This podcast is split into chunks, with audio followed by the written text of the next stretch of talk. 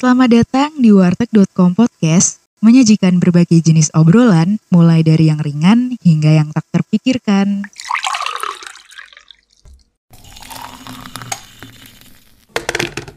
Kali ini warteg.com podcast kedatangan tamu lagi nih. Ini tuh uh, temen aku, temen aku kayaknya dari apa ya, dari semester 3 kalau nggak salah, namanya Agung. Nah Agung ini tuh selain dia jago nyanyi, dia juga Nice. nih dia juga apa ya enak banget diajak curhat itu selalu ngasih solusi-solusi yang solutif ya Gung ya. Ya, kalau nggak solutif namanya solatif. Astaga, jokesnya tuh loh. Aduh. Latihan lagi ya Gung jokesnya. Eh Gung boleh dong kenalan dulu biar pada tahu nih pendengar-pendengar semuanya. Aduh, aku agak-agak grogi gitu loh di Ya. Podcast Stargates katanya ya se HI Undip ya. 100 ribu ya Gung. Oh, gitu dong, kan enak saya. Gitu. Iya. Oke, jadi perkenalkan nama saya Agung Maulana Surbakti, boleh dipanggil Agung atau Maulana boleh. Enggak sih Agung sih biasanya. Eh, aku anak psikologi Undip, sekarang semester 6. Ya, lagi nyusun-nyusun sempro, udah mau presentasi. Doain moga-moga aman guys sampai skripsi. Amin dong. Amin, amin, amin. Gila lu udah mau presentasi Sempro. Udah nih tanggal 24, 16 hari lagi. Itu sidang komprenya gitu. gue kurang tahu sih ya apa itu kopre tapi ya kayaknya karena ada sidang-sidangnya kayaknya sama deh Hmm, Gila cepet banget di ini ya psikologi ya. iya cepet ini gue aja udah urutan ke 15 bro Iya, Gitu. gue lihat kayak Stefan, lu kan Udah sering pada- ini kan upload teman-teman lu yang udah pada Mm-mm. sidang. udah pada sidang semua mereka Gila, cepet sih itu hitungannya. Maksudnya dari peraturan ininya jurusan lu kayaknya cepet hitungannya itu.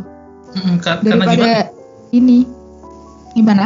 karena kayak dosen-dosen tuh pengen memudahkan gitu katanya sih gitu dalam artian ya kalian jangan takut diribetin lah gitu santai gitu ya tapi Iya sih. tetap aja teman-temanku bilang aduh aku pusing aku pusing nih gitu kayaknya karena psikologi ya tidak boleh Hmm. membuat orang pusing jadi kayak oh oke lah biar anak-anak tenang dulu santai lah nggak susah. Mudah kok. Nah, ternyata susah juga gitu.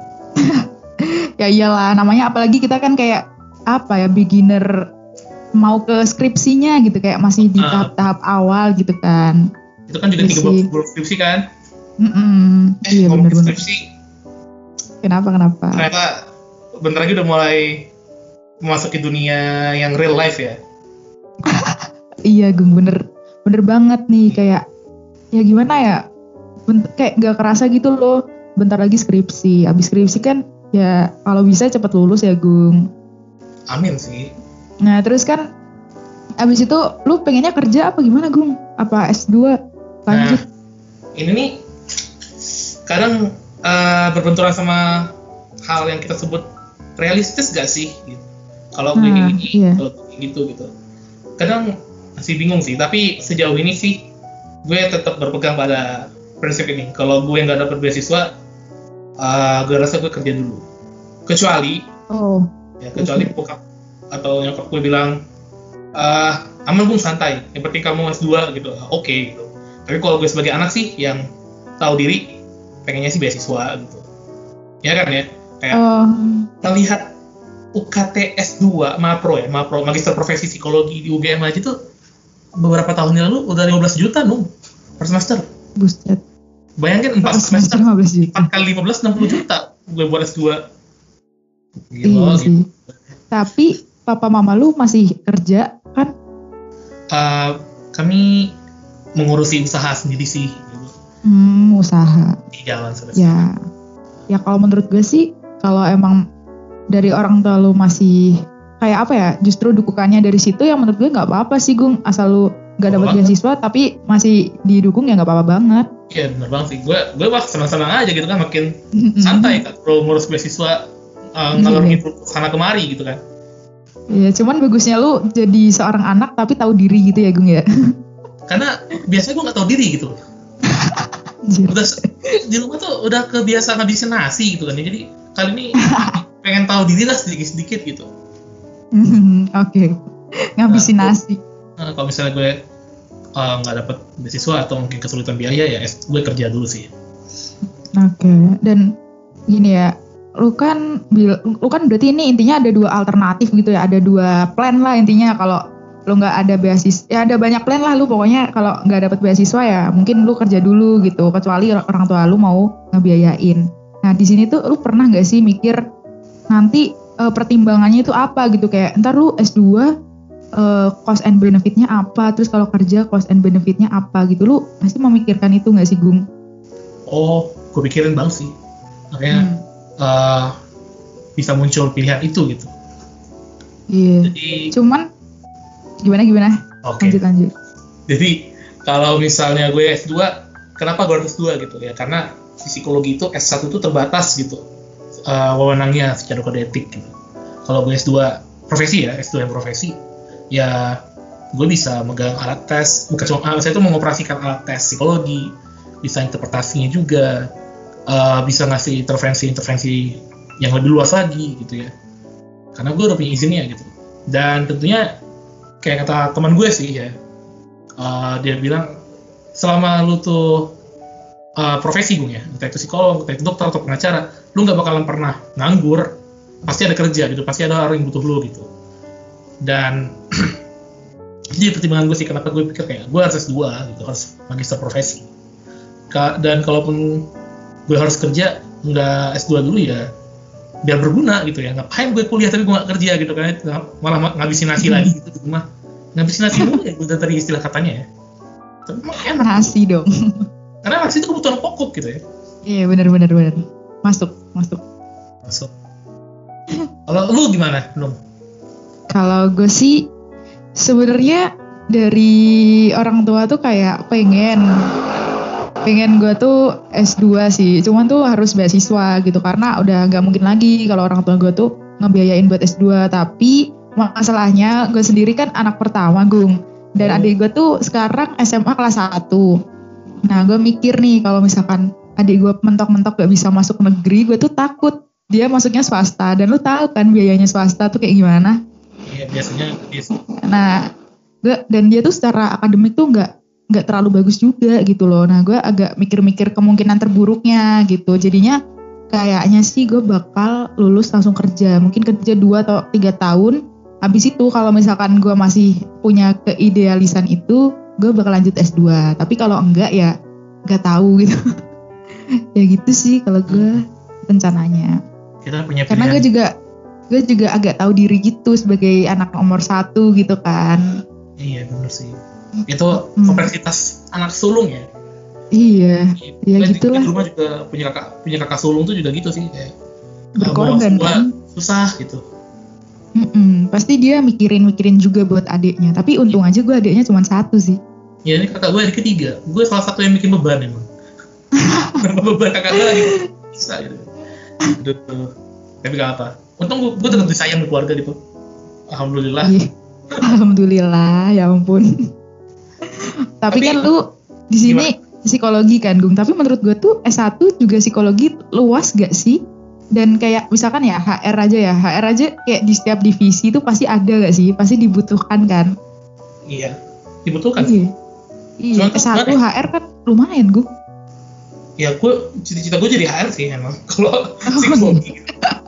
HR uh, BUMN lah gitu kan ya kayak Pertamina Hmm. kayak uh, Garuda atau apa kayak gitu cuma uh, gimana ya walaupun gue HR tapi kalau gue satu kayak Kurang gitu. terbatas kinerja gue tuh terbatas Hmm. gitu, bidang-bidangnya gitu kayak kalau rekrutmen berarti paling banter gue cuma bisa scoring jadi pengawas gitu-gitu doang gitu tapi kalau misalnya gue jadi udah S2 jadi psikolog gitu gue bisa jadi orang yang jadi testernya gitu dalam artian eh, yang interpretasi juga hasil-hasilnya kayak lebih eh job nambah uangnya juga nambah dong nah gitu gue mikir gue emang segala hal tuh gue kaitin dengan uang gitu sekarang tuh ya realistis, realistisnya gitulah hidup kita kerja juga butuh uang kan ya sih Nung? Betul, betul. Bener-bener banget sih. Eh, berarti kalau lu kan tadi bilang kalau S2 kan psikolog. Emang kalau S1 nggak bisa ya jadi psikolognya? Hmm, nggak bisa itu dulu Oh, bisa bisa. Oh, itu udah lama banget ber- bertahun-tahun yang lalu S1 tuh S1 psikologi itu psikolog karena Mm-mm. kuliahnya lebih lama terus juga beban SKS-nya lebih besar pasti ya dan Hmm. kompetensi yang didapat setelah lulus tuh setara dengan psikolog zaman sekarang gitu cuman kemudian kurikulum berubah jadi seperti ini Oh gitu, baru tahu sih gue. Oh iya Gung, kan gimana ya? Kan kita kan ini kan hitungannya berarti plan-plan yang udah kita omongin barusan itu plan yang paling realistis gitu kan yang kita pikirin sekarang ini gitu. Nah dulu tuh waktu maba ya, biasanya kan idealisme maba, wis itu kan kayak wah misalkan anak HI nih, HI itu kayak banyak yang pengen jadi diplomat, Diplomat, banyak yang oh iya. kerja jadi dubes, yang kerja di kedutaan kayak di KM lu itu tuh semuanya tuh jadi kayak apa ya primadona profesi primadonanya gitu di HI. Nah kalau lu pernah gak sih kayak punya mimpi yang gede banget gitu waktu lu pas maba gitu? Pas maba ya Eh, Ya boleh pas maba atau enggak pas SMA gitu yang yang mana di saat itu tuh momen lu belum memikirkan serealistis sekarang gitu. apa ya cita-cita ya cita-cita waktu SMA dulu tuh malah gue pengen jadi dokter Wih, dokter jauh banget gung ke psikolog. Iya, karena dulu IPA gitu kan. Dulu dulu iya. IPA karena mikirnya pengen jadi dokter. Kenapa pengen jadi dokter? Karena uangnya banyak. Jadi emang dari dulu tuh otak gue tuh uang gitu loh. Jadi kalau misalnya ada yang terkejut ini orang mata duitan banget sih, tuan keren banget. Iya, iya, emang gimana lagi gitu. Takut miskin gitu loh emang, emang, emang saya gitu kan. Bener sih gung, realistis aja jadi orang ya kan? Siapa sih yang mau miskin? Gak ada kan gitu. Nah, eh ada sih. Ya, kalau gue masuk IPA biar gue jadi dokter, jadi dokter eh malah ternyata karena gue maksain di IPA itu gue gak pernah lulus MTK Fisika Kimia dong gue cuma lulus biologi. Hmm. Nah. itu bikin gue kayak aduh gimana nih kalau gue jadi dokter? Mati dong pasien gue gitu kan ya. Obat tetes mata gue kasih tetes hidung gitu kan. Astagfirullah gitu kan. Kayak gue takut aja gitu kan. Sumpah gue takut. Plus gue juga agak fobia gitu sama luka yang dalam gitu. Nah jadi kayak eh, kayaknya gak cocok deh gue jadi dokter gitu gue mikir nih apa ya? Kesehatan masih kesehatan nih tapi yang IPS deh gitu. Farmasi IPA gitu kan ya. Bikin obat butuh kimia lagi gue gak perlu lulus kimia. Eh, tiba-tiba gue keinget oh iya psikologi ya psikolog. Kayaknya asik sih jadi psikolog itu. Bisa baca pikiran orang. Situ gue masih mikir. Waktu itu gue masih mikir. Bisa baca pikiran orang. kayak keren aja gitu loh bisa baca orang gimana gitu kan yang kepribadiannya gitu gue gue udah mulai mikir tuh kalau mata gue tuh ketika lihat orang bakalan muncul tulisan-tulisan gitu gue pikir ini orangnya pemurung dan sebagainya gitu ya jadi gue kayak itulah psikolog aja Eh, gue Hmm. daftar ke UGM UI Undip ya yang kepilih Undip aman puji Tuhan lah gitu masih top top Masih bagus lah ya. masih bagus gitu nah, Tapi kok lu bisa kepikiran mau jadi dokter tuh apa dulu? Sampai lu Eh. memutuskan masuk IPA gitu waktu SMA. Selain karena uang, jadi jujur aja itu karena uang dari dulu. Tapi yang kedua itu karena apa ya? Dari dulu tuh kayak keluarga bilang mau jadi apa nanti gede? Dokter, dokter. Nah, iya dokter. Oh, Jadi paham paham. paham. Sama kayak anak kecil yang bilang pengen jadi presiden lah gitu kan. Iya sama. Kayak anak kecil. Sama, sama, sama-sama mustahilnya gitu loh aku jadi dokter gitu kan. Tapi kan kita nggak ada yang pernah tahu sih. Eh emang eh katanya ya kalau nggak salah tuh kalau psikologi bisa nggak sih jadi dokter? Eh nggak bisa ya Gung ya? Nah itu Maksudnya psikiater. yang di psikiater itu loh. Oh, psikiater itu tuh sebenarnya dokter. Dia masih Iya dokter kan? Iya, dia dokter yang ngambil Hmm. spesialis kejiwaan. Jadinya Oh psikiater. berarti tetap tetap S1-nya tetap dokter ya? Iya, dan mereka tuh Oh. bedanya banget tuh yang paling mencolok sama psikolog itu mereka bisa ngasih obat, eh, bisa ngasih obat. Iya ya paham paham paham. Tapi nggak bisa. Hmm. Oke oke lanjut Gung. Gimana lagi lu? Oh yes, uh, jadi psikolog. Nah terus pas mas jadi maba nih, mulai mikir nih. Karena gue selama ini kayak belum kepikiran kan kalau psikologi jadi apa ya gitu nanti kerjanya. Oh HRD gitu kan. Walaupun gue kayak masih meraba-meraba, apa sih HRD itu kepanjangannya gitu. Kok di SpongeBob waktu yang episode Krusty Krab diakuisisi sahamnya, HRD tukang pukul gitu kan. Gue bingung, inget gak sih? Emang Iya. iya? Emang HRD itu? Ya, HRD sumpah. Apakah kau ingin bertemu dengan HRD Squidward? Kata bosnya yang baru kan. Oh. Itu yang keluar tuh preman, mukul-mukul gini loh. kayak apa HRD kayak gitu ya mukul-mukul ya gitu. Gitu kan. Nah, Ya sampai kayak makin lama makin paham oh ternyata HRD begini-begini ya. Oh, aman deh. Kalau gitu jadi HRD di BUMN gitu. Kenapa BUMN? Ya karena lebih pasti gitu. Gue orangnya suka kepastian gitu. Hmm. Kayak jomblo sampai sekarang gitu, karena nggak pernah dikasih kepastian. Hmm. Aduh, Malam kayaknya jadi tujuannya ya. kode, Malam kode. lu ngode siapa ngomong aja nggak usah kode. Nggak ada. Oh, Kalau misalnya nanti dia dengerin nggak masalah sih. Oh ya, harus di share sih ini abis ini Harus. biar ada yang dengerin. Kayak kamu, ya peka ya. Aja. Kok gue Ya. kayak, gue kayak yang kebalik gini ya, nggak nggak masukin gitu. Nah, itu sih gue cita-cita waktu maba dulu ya tetap kayak sampai sekarang sama sih. Pengen Hmm, jadi. HRD perusahaan gede atau BUMN lah. Hmm, berarti lu berarti gimana ya? Bisa gue kata tuh lu udah punya pikiran yang em, kayaknya berpikir ke depan gitu loh gue sejak lu maba gitu. Iya, karena Hmm. kalau gue nggak bisa mikir ke depan gitu, bapak gue itu hobi random. Kayak gimana tuh?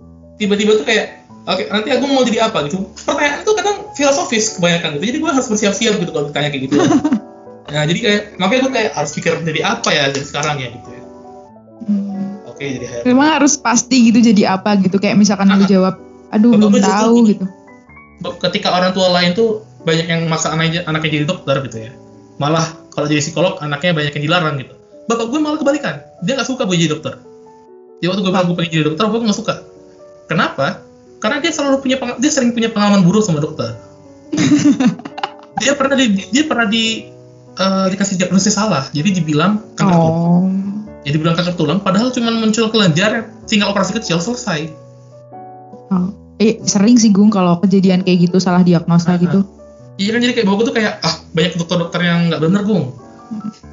Iya sih. Bapak nggak terlalu gue juga gitu sih kadangan. Iya kan? Kita kayak subjektifnya bapak kita ya. Kita kan kita kan Iya, tidak bener. menghina tidak menghina ID dan kawan-kawan gitu ya. Iya, ya itu pemikiran orang-orang aja lah ya. Apalagi generasi boomer, baby boomer. Nah, bener banget. Kayak kayak, kayak yang generasi yang apa ya kalau misalnya udah punya pengalaman, males gitu ya mau mendengarkan fakta lain. Mm-mm. Nah, Kayak dia mengeneralisasi pengalaman dia itu ke masa sekarang, ya nggak sih? Kayak ah, banget. gitulah. Tapi jadi sekarang dokter udah, udah bener-bener semua gitu kan ya. Iya, nggak bisa dibilang semua sih. Ya, anggaplah ya, gitu kan. ya better lah daripada dulu mungkin, mungkin. Mungkin ya, kita nggak tahu ya. Belum bikin pe- penelitian ya. Nah, Iya. nah, terus bapak gue tuh kayak waktu gue bilang gue pengen jadi psikologi, masuk psikologi, dia bilang boleh, bebas terserah. Yang penting kamu bisa mempertanggungjawabkan pilihanmu itu. Nah itu kata-kata itu yang bikin gue selalu eh, wanti-wanti setiap kali mau ngambil langkah di kampus. Bisa gue pertanggungjawaban, eh, bisa gue pertanggungjawabin nggak nih gitu. Bahkan kemarin mau masuk BEM juga gue mikirin pertimbangannya mata itu agak panjang dong gitu. Makanya nggak jadi gitu. Karena ternyata udah Nah, kayak ya kepikiran kayaknya nggak cocok deh Oh, kalau gini, gini nanti bahaya gitu. nah eh, yang udah kebiasa sih nu bikin pilihan apa ya, pikiran jauh gitu Iya tapi gue rasa sih kalau anak psikologi udah ngerti kan soal-soal kayak gituan. Mereka kan pasti paham kan regulasi emosi, terus apa ya pokoknya regulasi-regulasi gitu gak sih? Regulasi Iya, waktu. Regulion juga kayaknya Hmm. Apaan tuh? pemainnya Tottenham Oh, Regulion alah, atau gue Regulion kira- sih Regulion. Gak tahu gue bacanya apa. oh ya Gue kira apalagi istilah psikologi apa gitu kan. gue gak tahu lagi jokesnya ini. sorry sorry emang jokes lu itu kadang-kadang kayak alien gitu loh aneh ya enggak sih. Hmm. Terus menurut lu Gung, kalau misalkan nih lu ketemu, eh misalkan nih, misalkan lu ketemu anak hukum, anak Hmm. hukum kan jurusan hukum biasanya cita-citanya kan biasanya pengacara, hakim gitu-gitu kan. Nah terus nah, biasa gitu ya. itu kan di awal gitu waktu maba gitu. Semester 1 semester 2 lah. Terus seiring berjalannya waktu pas dia udah skripsi gitu dia cerita sama lu kayaknya gue gak jadi deh. Gue berubah pikiran deh. Kayaknya nggak mungkin deh jadi eh, jadi hakim gitu. Soalnya kan ya susah gitu kan. Terus gue berpikir kayaknya gue bakal kerja di bank aja gitu. Maksudnya eh, bukan merendahkan bank lebih rendah dari hakim bukan kayak dia tuh mulai realistis mencari lapangan pekerjaan yang lebih apa ya yang lebih friendly gitu loh buat orang-orang yang nggak terlalu gimana gimana nggak punya orang dalam nggak punya keahlian yang khusus apa gimana gitu loh Gung. Lu bakal berpikir ini orang eh, ini orang tuh jadi apa ya istilahnya kayak putus asa atau lu justru berpikir oh enggak ini tuh bagian dari proses hidupnya dia gitu ini, ini tuh adalah eh, cara dia buat apa ya growth mindsetnya tuh kayak growth gitu loh, growing gitu loh, grow grow pokoknya apa ya, bertumbuh gitulah pemikiran dia gitu. Lo bakal berpikir kayak gimana Gung kira-kira? gue mikir kayak itu bukan masalah dia kayak kehilangan harapan gitu ya Hmm. bukan putus asa itu kayak eh karena bisa jadi seiring dia berjalan eh, hidup gitu ya atau mungkin dia kuliah dia melihat cutting-cutting yang mungkin banyak yang kerja di bank dan sukses-sukses aja gitu. Dan kayak oh ternyata untuk sukses anak hukum nggak mesti jadi pengacara nggak mesti jadi hakim atau jaksa. Jadi pegawai bank juga bisa gitu. Dan itu mungkin Iya bener-bener. banyak yang berusaha karena cutting-cutting kan banyak yang berusaha dan sukses-sukses aja gitu. Jadi kayak oh ternyata jadi pengusaha juga bagus gitu. Ya itu bisa jadi mempengaruhi pola pikir dia gitu dan nggak ada yang salah gitu. Selama selama dia setelah buat keputusan itu udah tahu nih dia dia mau ngapain selanjutnya apa aja resikonya gitu. Udah dipertimbangkan semua gitu. Jadi bukan uh, membuat keputusan yang gimana ya aku bilangnya ya mendadak gitu. Cuma karena Hmm. apa kayak ikut tren kayak bagus nih ikutan lah gitu. Itu malah nggak dewasa gitu. Justru ketika dia bisa membuat keputusannya sendiri berdasarkan penilaian-penilaian tertentu itu menunjukkan bahwa dia udah dewasa dalam berpikir gitu. Sudah bisa uh, membuat pertimbangan-pertimbangan sendiri gitu itu hal yang nggak dimiliki oleh orang-orang yang belum dewasa dalam berpikir masih anak-anak Iya sih bener-bener. Tapi kayak kebanyakan orang gitu yang nggak paham soal ini tuh malah mikirnya eh gimana ya? Ya lu kok gampang banget putus asa, terus kayak Hmm. kok kok apa ya? Kok lu jadi turun gini sih cita-citanya kayak gitu kayak ya gimana ya? Gue liatnya tuh malah bahkan banyak orang yang mungkin udah berubah gitu cara berpikirnya dikira eh, kayak pelin pelan gitu loh gue.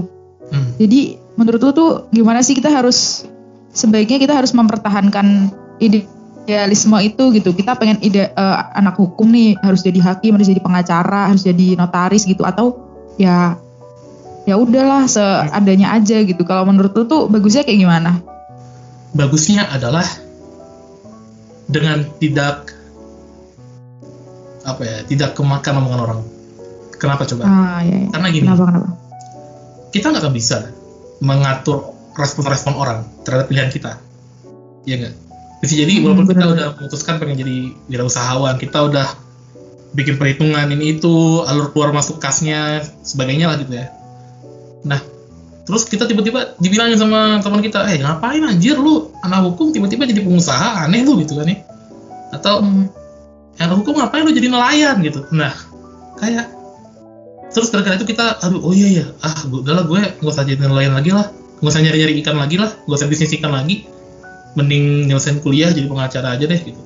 Nah kayak kenapa kita harus makan sama omongan orang gitu sampai ngebuat kita tuh merasa down karena orang-orang itu eh, mengucapkan hal-hal yang merendahkan kita gitu.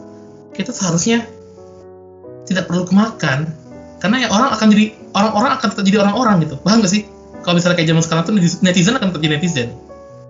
Iya paham paham. bakal, bakal cuma bakal komentarin hidup kita doang gitu. Sedangkan yang jalan itu kita gitu. Jadi justru ketika kita udah punya pilihan kayak tadi gue bilang di awal ya fokus aja gitu. Sama pilihan lu percaya sama langkah lu itu. Selama lu udah membuat perhitungannya jalanin aja gitu. Nggak usah takut sama omongan dan penilaian orang lain. Gue sih mikir gitu ya itu kadang yang mungkin membuat orang-orang idealis itu keras gitu ya ya nggak sih Iya sih. Iya ya. Heeh. Iya sih kayak mereka bahkan ya bahkan beberapa di antara mereka tuh kayak ya udah gue nggak punya temen nggak apa-apa gitu yang penting gue bisa mencapai ini gitu kayak Ah. segitunya gue lihat tapi bukan berarti semuanya yang idealis tuh egois enggak ya kayak ya mungkin ada kadarnya gitu kali ya Gung ya Iya. ada batasnya gitu kan. Gini ya kalau gue sih mikirnya gini. Yang ngebedain egois dan idealis itu adalah ketika lu mempertahankan apa yang lu percaya itu ada nggak sih yang jadinya dirugiin gara-gara keputusan itu? Kalau ada nah iya iya. separah apa sih dirugiinnya itu? Misalnya nih lu orang tua lu udah nguliahin lu di hukum misalnya atau di psikologi udah hutang sana sini gitu. Tapi tiba-tiba lu pengen jadi nelayan gitu Eh, sedangkan kayak orang tua aku sudah hutang-hutang loh nak aku pengen kamu li- pengen lihat nama kamu tuh ada tambahan SH nya gitu kamu nggak mau sama sekali lulus kah gitu sarjana hukum nggak mau kamu selesaiin kah itu menurut gue itu udah egois karena apa ya dia sudah mengorbankan usaha orang tuanya dan harapan orang tuanya gitu, impian orang tuanya. Paham gak sih? Ta Iya, tanpa dibicarakan lebih dulu gitu, tanpa dibicarakan lebih dulu. Itu sering terjadi gitu loh. Gue kayak lihat kadang ada kating gue yang melakukan kerjaan lain, tapi belum kelar-kelar nih. eh apa sih studinya gitu? Ya gue tahu gitu, Iya, paham, dia menjalankan apa yang dia sukai, tapi apakah dia sudah membicarakan hal ini ke orang tuanya gitu? Kalau enggak, berarti anda bukan idealis, anda egois gitu. Hanya saja anda berkata anda idealis. Orang-orang Nah idealis iya. dia berusaha dia melakukan apa yang dia yakini dan dia meyakinkan orang-orang gitu jadi dia- dia nggak mendiamkan orang-orang yang tidak percaya dengan dia gitu. Ini sih menurut gue gitu gue nggak tahu menurut orang lain gimana gitu ya. Jadi ketika dia berkaitan dengan orang tua itu ya dia bilang sama orang tuanya kalau aku tidak cocok di sini aku cocok di sini gitu. Boleh nggak sih aku menjalankan pilihanku ini gitu? Diskusiin gitu. Kalau misalnya ada yang nggak terima ya udah. Itu udah jadi pilihan mereka untuk tidak menerima. Selama anda yakin dengan pilihan anda ya lakukan gitu. Itu baru idealis buat gue. Dan itu tidak itu tidak terlalu cocok sama gue sih Lu ora- orangnya kayak cenderung fleksibel gitu gak sih Gung kayaknya gue liatnya. gue fleksibel gue re- uh, fleksibel atau realistis lah gitu kalau misalnya kayak gini lebih menguntungkan apa tidak gitu tapi gue bilang sih itu idealisme gue nu. Ah, oke oke. gue memiliki idealisme untuk menjadi realistis ya? Gimana anjir? Membalut realistis dari dengan idealisme. Nah, kayak orang tuh bakalan apa sih anjir lu goblok atau gimana gitu mana bisa lu gabungin ya buktinya gue hidup hidup aja sekarang ya barangkali mungkin gue kesalahan kesalahan itu ya salah berpikir ya barangkali Sesat pikir lu Gung. Tergantung kebutuhan sih kayak tergantung lu juga maunya kayak gimana sih. Karena zaman sekarang tuh kan orang tuh kayaknya dunia tuh membutuhkan orang-orang yang adaptif. Iya bener bener banget Ah. banget.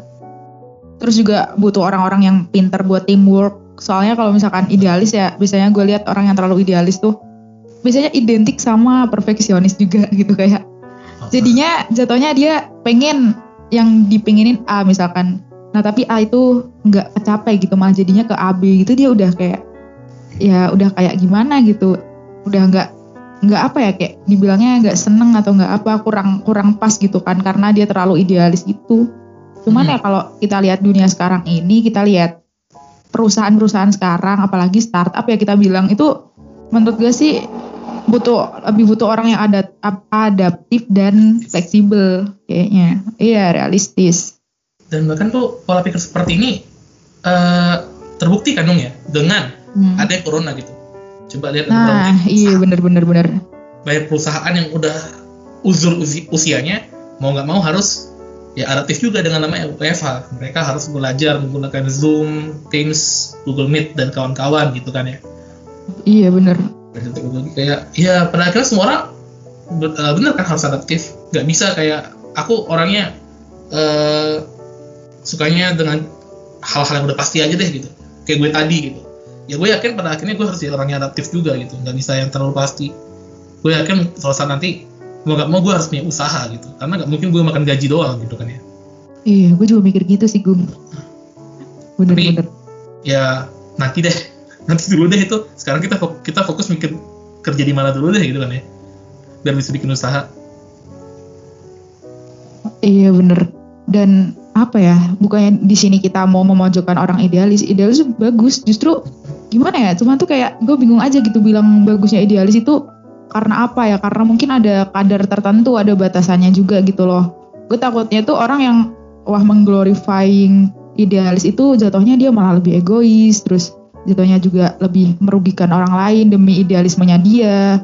Bahkan ninggalin keluarganya kayak gak mikirin keluarganya atau teman-temannya kayak gitu loh. Yang yang maksud kita itu nggak bagusnya dari terlalu idealis itu tadi kali ya. Itu yang muaranya berarti ya. Kalau tadi gue Oh, bilang egois dan individual individualis itu eh individualis lagi idealis itu idealis. berbeda. Tapi kalau bisa kita pikir-pikir lagi in- apa idealis bisa bermuara pada egoisme juga ya gitu ya. Iya dan di, apa ya apalagi kayak fresh graduate gitu gue gue ngobrol sama beberapa cutting dari beberapa jurusan juga dia tuh fresh graduate bisa dibilang waktu kuliah dia tuh aktif terus dia juga lumayan lah IPK-nya di atas 3,5 berarti kan cum laude kan Hmm. Nah, tapi ketika dia nyari kerjaan karena idealisme dia tadi, ekspektasinya itu tinggi banget. Kayak dia tuh berpikirnya gajinya mungkin di, akan di atas 7, 7 juta apa berapa gitu kan. Nah, sedangkan ketika mereka udah nyari itu mereka nggak dapet itu gitu loh. Justru kayak eh, cuman jadi call center atau enggak cuman ya bukan cuman kayak ya jadi mungkin menurut dia itu cuman gitu loh. Tapi kan buat orang lain banyak banget orang yang butuh kerjaan itu Tuh, gitu loh. itu. karena iya karena dia ekspektasinya tinggi dia dikasih itu dikasih ya mungkin tawaran MT mungkin kan kalau awal-awal emang kan gajinya nggak seberapa ya gue maksudnya Oh. ya di atas di atasnya UMR gitulah. Tapi kan karena nggak sesuai dengan ekspektasi dia jatuhnya dia yang kecewa gitu loh sama hidup ini. Terus kayak ngomong ya hidup ini tuh sebenarnya susah gitu-gitu. Kayak ya gitulah gue lu paham gak sih? Ya, Padahal tuh ekspektasinya jadi, dia yang ini. Kalau jadi MT bakal bersyukur banget tuh. Tapi dia enggak iya ya. gue juga. Ya mungkin karena dia lihat MT saat itu gajinya cuman mungkin ya segitulah kayak sekian nggak nggak sesuai dengan uh, batas Iya, iya. limitnya dia tadi ekspektasinya dia gitu tanpa dia berpikir nanti kalau dia jadi MT dia bakal naik terus gitu kan Ah, nah itulah ses- uh, sesat pikirnya orang kadang-kadang iya, itu buat kita sesat pikir ya. Buat dia bisa jadi. sorry sorry sorry tuh saya cuman ya itu bagi kita perspektif kita iya. Karena kita yang jalan di podcastnya, ya iya perspektif kita dong. ya. udah saya iya kalau Kalau- nggak kalau, ini kalau kamu nggak setuju, besok besok gabung lagi ya gitu. Tapi betul. Ya, aduh aduh gue juga di kampus uh, sering juga kan kayak bentrok sama pola pikir pola pikir yang di mata gue idealis hmm. nggak jelas mungkin dari beberapa Gue sering juga kok. Nah. ceritain Gung gimana gimana tuh salah bentuknya. nanti terlalu Oh iya iya iya. iya takut saya Ya, mau lulus dengan baik-baik aja lah Iya. tapi ya Setelah lulus baru dibocorin. bocorin udah nggak ada masalah lagi ya gitu bercanda bercanda ya mahasiswa yang lain. Tapi tuh gue yakin kok gue di mata mereka itu malah yang sesat mikir gitu. Gue yakin banget. Kok gitu? ya karena gue dan mereka tuh jalannya beda gitu kan ya. Pola pikirnya beda. Ketika gue pandang mereka salah gue yakin mereka juga mikir gue, mikir gue salah. Misal kayak kemarin masalah perjuangan UKT ya kan? Mm-mm. ya orang-orang pasti mikir gue yang gue bahkan dibilangin anti-anti rektorat coba Emang lu ngomong apa? Lu apa statement lu? banyak deh di mana-mana gue sebutin kemarin itu sampai ke akun eh, AI juga gue gue chat gitu kan ya eh gue chat gue komen postingannya di lain gitu kayak emang gue waktu itu gue agak Gila. nyari ribut gitu gue nyari SJW lu. eh iya sih gue SJW dengan, dengan nilai gue sendiri kemarin itu Oke oke paham paham. Nah, tapi gue yakin mereka masih mikir ah Agung si Ag- Agung Agung ini iblis nih gitu nggak mungkin nggak separah itu ya tapi ini gue dramatis gue dram- dramatisir gitu iblis nih dia tidak memperjuangkan teman-temannya gitu padahal nah kalau di pola pikir gue ya kan gue juga nggak memperjuangkan UKT gue juga dong masa gue eh, masa gue dibilang iblis padahal gue, gue juga mendapatkan keuntungan apa pun gitu Hmm. Iya kan? ya itu pasti Emang emang lu apa lu nggak setuju minta di ini UKT-nya? nggak setuju setuju. gue Kenapa itu emang? kemarin semua yang diturunkan tuh menurut gue kayak eh bisa jadi bisa jadi ya. Gue nggak tahu gimana perhitungannya. Bisa jadi membuat kas univ tidak terlalu sehat jadinya gitu. Takutnya gue takutnya gue gitu. Ya kan? Karena Hmm. usaha-usaha dari PT Undip Maju ini juga pasti berpengaruh gitu. Karena corona. Mm-mm. ya kan? Dan gue yakin menghitung perubahan anggaran dan segala macam itu nggak nggak terlalu cepat nggak mudah nggak cepet cepet banget gitu kan sedangkan bisa mahasiswa ya mahasiswa kemarin itu baru baru lagi sebulan. Kita disuruh kuliah online langsung pada minta penurunan UKT Oh gue paham, gue ngerti. iya kan? Orang belum pada ngitung mau minta penurunan gimana gitu? Terus uang yang udah kepake berapa emang? Belum dihitung kan gitu. Dan sebagainya gitu. Kayak ya gue sih mikirnya gitu. Kayak gue bilang tadi gue udah terbiasa untuk mikir terlalu jauh gitu. Gue nggak tahu apakah kejauhan atau pas jauhnya gitu. Tapi setidaknya itu pola pikir gue gitu Oh ya, gue juga inget kayaknya kita pernah beda berpikir waktu Nah, rame-ramenya itu Omnibus Law. UU Cipta Kerja. Iya, Omnibus Law. Nah, tapi pada akhirnya lu juga ikut ini gak sih? Ikut mosi tidak percaya kan? gue waktu itu ikutan mosi tidak percaya itu Abis konsolidasi itu gak sih? oh enggak gini Oh, gue waktu itu uh, awalnya emang sem- se- apa ya kayak kurang setuju sama UU-nya Mm-mm. jadi gue Terus? Untuk pasang foto hashtag mosi tidak percaya gitu Iya. tapi gue tidak setuju juga kemarin tuh sama uh, mahasiswa yang berdemo di saat pandemi. Ya Nah kan? itu problematisnya. Ah, ah, dan akhirnya itu pun setelah kemudian gue di apa ya, mendengarkan penjelasan dari pihak ini pihak itu gitu gue akhirnya malah jadi orang yang kayaknya omnibus law juga tidak buruk-buruk banget gitu makanya gue kemarin gue cabut Oh, lu profil iya gue cabut foto profil gue gue hapus uh, story gue kalau nggak salah kayaknya tuh nggak terlalu lama deh gue, gue pajang pokoknya hal Hmm. berkaitan dengan musik tidak percaya itu gue gue hilangin aja gitu karena kayak oh ternyata menurut gue sekarang udah tepat gue udah Menurut gue tetap nggak tepat sih. Nah, ya kan, kita punya pandangan berbeda nih gitu. Iya. Tapi kalau Ya didebatin bisa- tergantung tergantung lu lebih pandangannya mungkin lebih ke opportunity dari segi ekonomi ya mungkin itu emang bagus gitu. Cuman kalau kalau gue mungkin berpikirnya lebih ke eh, orang-orangnya, lebih ke kerjanya gitu ya. resources, iya nat- nature resourcesnya mungkin kayak gitu-gitunya gue. Jadi itu tergantung pandangannya aja sih. Cuman Hmm. kalau emang yang demonya itu sih gue cukup agak nggak setuju sih soalnya emang waktu itu masih pandemi kan masih ini ya masih masih kayak parno-parnonya kita harusnya ya kan. Iya benar. Ya, ternyata malah itu. Dan waktu konsolidasi pun kayak masih banyak orang tuh yang malah ngomong kita tuh harusnya ngomongin kajiannya dulu. Padahal tuh harusnya kajiannya udah dari lama gitu loh. Lu udah ditanda tangan, udah, desain baru ngomong kajian gitu. Harusnya ya konsolidasi itu yang ngomongin teknisnya besok gimana gitu loh. Gue kayak mikirnya kalian tuh mahasiswa gitu. Tapi ya gue Nah. cuma lihat nonton doang sih. Iya. Itu bisa kita bilang uh, mahasiswa-mahasiswa idealis. Nah, tapi iya, untuk mereka itu hal yang bagus. Untuk kita Oh, melihat oh. mereka itu itu hal yang aneh, gitu kan ya. Iya, terkadang. Ya, Karena tidak realistis. Karena kita lebih ke realistis. Kalau Iya. ikut kemarin kan lagi pandemi, masih parah pandeminya gitu. Sekarang juga masih parah sih, tapi tidak separah India lah gitu. Jadi jadi Iya, sekarang bener. kayak term term parah tuh udah mulai beda lah, udah mulai berubah lagi gitu kan. Iya, mungkin Menurut mungkin banyak kasusnya mungkin kasusnya meningkat di sekarang Bung. Cuman orang-orang tuh lebih aware juga dan lebih apa ya dia tuh udah lebih kenal gitu loh virus ini jadinya lebih bisa menjaga diri sih menurut gua Hmm. daripada yang dulu. Dulu kan masih parno parno terus gimana kan? Banyak yang masih ini corona beneran apa enggak gitu kan? Sekarang Iya. mah udah ini juga orang-orang. Tapi gue ini sih agak gue salutnya sama orang-orang idealis tuh yang kayak gini gung. Ada tuh Hmm. temen gue tuh aktivis gitu kan. Dia tuh pasti rajin banget ikut kamisan ikut apa gitu. Wow. mereka tuh justru kayak seakan-akan tuh enggak mikirin diri dia sendiri gitu loh. Dia juga mikirin orang banyak juga gitu ikut-ikutan kayak gitu menurut lu gimana tuh yang kayak gitu Uh, ini kalau misalnya mereka mendengarkan apa yang ada di otak gue secara pure ya. Mm-mm. Tapi kalau misalnya sakit hati, mohon maaf nih buat teman-teman yang mungkin mendengarkan dan tidak setuju gitu. Sekali ini lagi, opini lu kan ya ini opini gue dan ini unsensor lah gitu ya. Mm-mm. santai aja santai aja Aneh lu, ngapain lu mikirin orang lain gitu? Anjir. Eh, ini jujur, eh, sekali lagi ya, ini apa yang ada di otak gue gitu. Oke? Ya, mikirin orang lain tuh bener, baik. Tapi, kita juga harus mikirin diri kita juga dulu gitu. Ya nggak sih? iya iya paham memenuhi, memenuhi kebutuhan kita dulu, memenuhi eh apa ya? Ya kebutuhan kita dulu gitu. Maaf ya, gue ulangin lagi ya. Sebelum kita Hmm. memenuhi kebutuhan orang lain gitu. Gimana cara kita bisa memenuhi kebutuhan orang lain kalau kita sendiri belum terpenuhi gitu kebutuhannya? Susah dong gitu. iya ngerti ngerti Nah, jadi kayak kalau misalnya mau, mau bantu orang lain, ya itu kuliah lu selesai dulu baik-baik gitu. Kayak lu demo demo demo demo skripsi lu udah kelar nggak gitu loh kayak pengen ngomong gitu loh gue itu.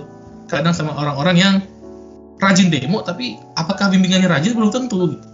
I- iya sih gue gue juga kayak agak agak kesel sih kalau kayak gitu ya maksudnya dia nggak bisa bertanggung jawab sama sama hal yang udah dia mulai gitu loh tanggung jawabnya sendiri aja dia nggak bisa kadang tapi kalau emang dia semuanya balance dan berjalan dengan baik ya menurut gue nggak apa-apa sih dia mau aksi atau apa Hmm, nggak apa-apa. Dia mau dia tiba-tiba jadi duta besar Amerika juga nggak masalah gitu.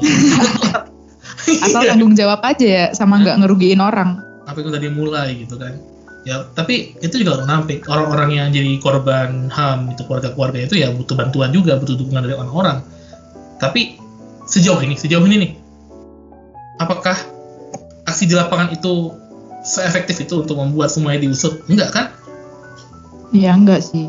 Itu kayak mikir cuman gung cuman Iya. kalau misalkan nggak ada aksi pun ya misalkan kayak kemarin kemarin nih omnibus law ini kan banyak ada dua kubu nih yang satu kayak ya tetap demo yang satu ya kamu tuh orang terpelajar gitu ngapain demo ya? Kamu ya harusnya ini judicial review gitu. Padahal ya judicial review tuh nggak nggak bisa segampang itu juga Gung. Sama-sama susah keduanya tapi kayak saling menjatuhkan gitu loh seakan-akan yang satu demo itu orang nggak berpendidikan padahal ya demo itu salah satu bentuk dari demokrasi bentuk berpolitik gitu kan kadang Iya. tuh orang-orang tuh nggak paham gitu loh sisi yang paling basicnya tapi kayak ngejudge aja gue tuh gak enaknya itu terus juga Hmm. gue liatnya banyak orang aktivis yang mungkin SJW juga gitu kan dia tuh punya tuntutan dia bisa protes kayak ngomongnya itu wah udah pinter banget nih banyak protesnya itu emang bener gitu dan itu emang realitasnya ada. Cuman dia tuh nggak bisa bantuin ngasih solusi gitu loh. Gue Pas tuh kalau mikir iya kayak ya harusnya ya lu bisa protes lu tegas tapi tuh kalau bisa lu ngasih resolusi resolusi yang dari lu lu kelompokin lu kayak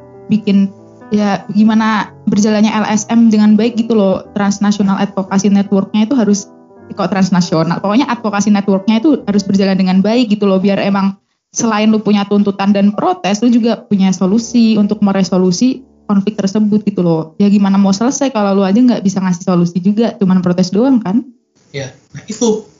Gue tau gak sih karena masalah ma- mahasiswa yang lack of solution ini, gue pernah post video di line.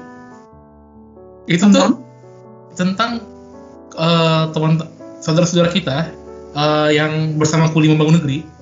Itu mereka benar-benar kreatif dan solutif loh. Mereka nggak punya alat eh, untuk gerakin molennya, nggak punya katrol yang eh, katrol-katrol untuk naikin semen dan sebagainya itu yang canggih. Mereka Hmm. pakai alat-alat lain misalnya kayak motor itu nanti mereka kaitin sama katrolnya jadi katrol itu ngandarin ro- roda motornya yang muter gitu dan itu semua berkaitan gitu jadi bisa gerakin molennya bisa gerakin bisa naikin semennya ke atas jadi kayak wah keren nih gue posting ke line gue bikin captionnya captionnya itu gimana? eh, singkat. Lebih kreatif dan solutif dibandingkan mahasiswa sekarang ini. Rame nggak tuh? Itu postingan terami gue. Nggak banyak sih. Nggak banyak sih like-nya. Nggak sampai 50-30 nggak tapi ada lah gitu. Dan ya pada komen-komen juga kan gitu tapi nggak banyak lu menyulut keributan sih Gung. Emang harus gitu biar karena gue mikir kayak biar sadar nih orang-orang tapi nggak ada yang sadar rupanya gitu. Ya udah lah. nah itu kayak ketika kita membahas mengenai idealisme anak-anak muda gitu ya bakal ada orang-orang yang kayak kita ini gitu. Yang punya Iya. beda pandangan sama eh, pihak-pihak lain gitu. Karena idealisme di mata gue sendiri realistis. Hmm. ya kan? Gue bilang tadi di awal. Nah gue yakin gue yakin di lu bisa jadi beda gitu. Karena tadi kan lu bilang lu sesat mikir nih bung gitu. Walaupun bercanda gitu. Iya biasa. Iya. karena kita udah kenal aja Gung gue ngomong Iya, gitu. iya. Gue yakin pasti pasti ada orang lain di luar sana yang kayak apaan nih anjir? Si Agung sok keren pakai istilah-istilah mana ada Re- realistis yang idealis. Nah kan pro- opini gue bos gitu kan ya. Gue ya pendirian Iya, gue dengan jadi realistis. Jadi kayak bakalan bentrok itu sebenarnya. Makanya ketika lu ajakin ya lu kita ngomongin apa yang mengenai idealis mahasiswa gitu. Idealisnya anak-anak muda. Kayak wah. Anak muda. Iya. Wah ini bisa lari ke mana-mana gitu. Dalam artian eh pandangan gue tuh bisa jadi di A. Orang-orang pendengar bisa jadi di B atau di C bahkan di Z gitu loh. Mengenai idealisme. iya. iya Iya. sih bener. Heeh. ya nggak masalah sih menurut gue tuh. Malah justru bagus. Kayak kita kayak kita ngobrol aja gini ya. Bahkan pendengar tuh pastinya bisa dapat suatu sih dapat value gitu loh dari mungkin dari perspektif gue sendiri dari elu kayaknya harusnya dia bisa ngambil sesuatu sih. Entah itu sesuatunya mau diaminin sama mereka mau disepakatin atau enggak mau diperdebatkan atau enggak mau dikontra itu kayak ya paling enggak mereka dapat gitu loh Iya benar. Jadi kalau nanti tiba-tiba ada yang eh, bilang ke kamu atau ke aku, apaan nih nggak bener gue setuju. Oke bagus, anda berpikir gitu. Iya kan? Karena iya kayak tujuan podcast itu buat gue ya mengajak orang-orang untuk eh, berdiskusi gitu loh. Walaupun yang Iya, ngobrol gue juga. ini gitu. Kan? Mm-mm. Makanya juga bikin podcast ini kan biar apa ya kayak isi kepala gue tuh bisa didengerin orang juga gitu. Nggak Iya. cuman gue pendem aja. Kalau Betul. gue pendem kan kayak ya apa gitu. Kapan orang mau denger? Bahkan gue nulis blog aja palingan juga nggak ada yang baca. Kayak orang tuh lebih suka dengerin gak sih daripada baca baca blog Iya. gitu. Bener. Tapi sini nung, kirim biar gue baca nung. gue jadi sedih nung dengernya.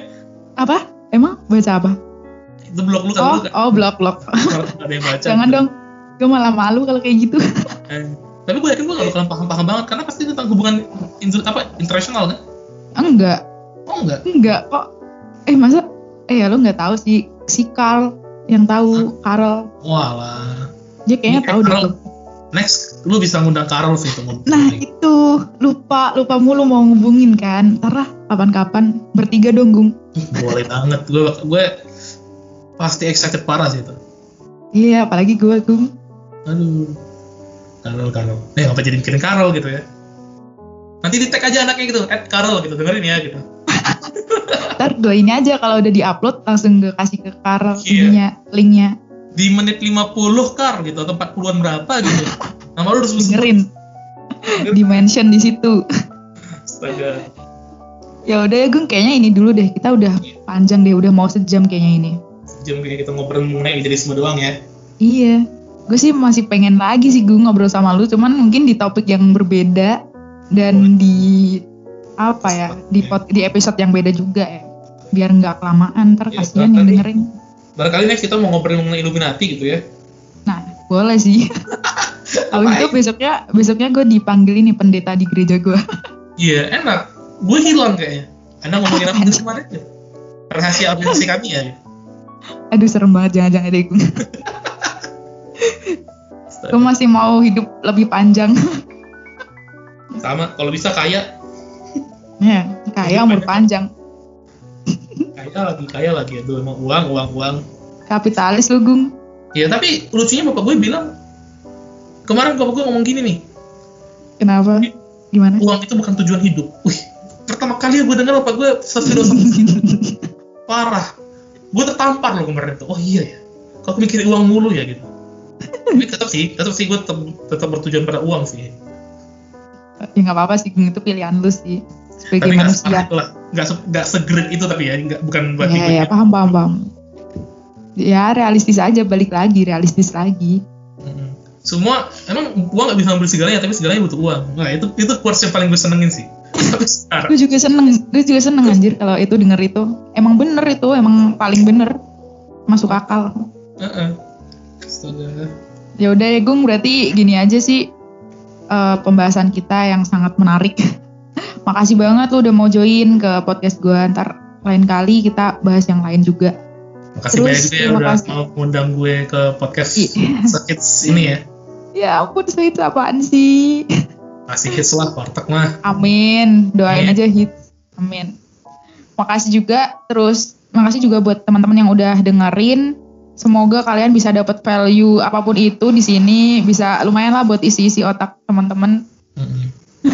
Walaupun nanti pasti kita ada yang nggak setuju, nggak masalah. Ya, maafin juga kalau misalkan kita salah ngomong apa terlalu memaksakan perspektif kita di podcast ini. Mohon maaf, karena, karena kayak kentara sekali dong ya kita memaksakan per- perspektif kita ya. iya, iya. Pokoknya kalau ya. sama Agung, waduh, Aduh. udah langsung perdebatan hangat itu. Aduh, aduh, aduh. Oke. Udah. Bye, gitu aja. Bye. Penutupannya enak banget ya. Udah, bye. gue selalu bingung kalau penutupan kalau closing podcast sama orang tuh bingung tahu Oh, gue pikir kayak bakalan ada kayak Nggak ada. salam.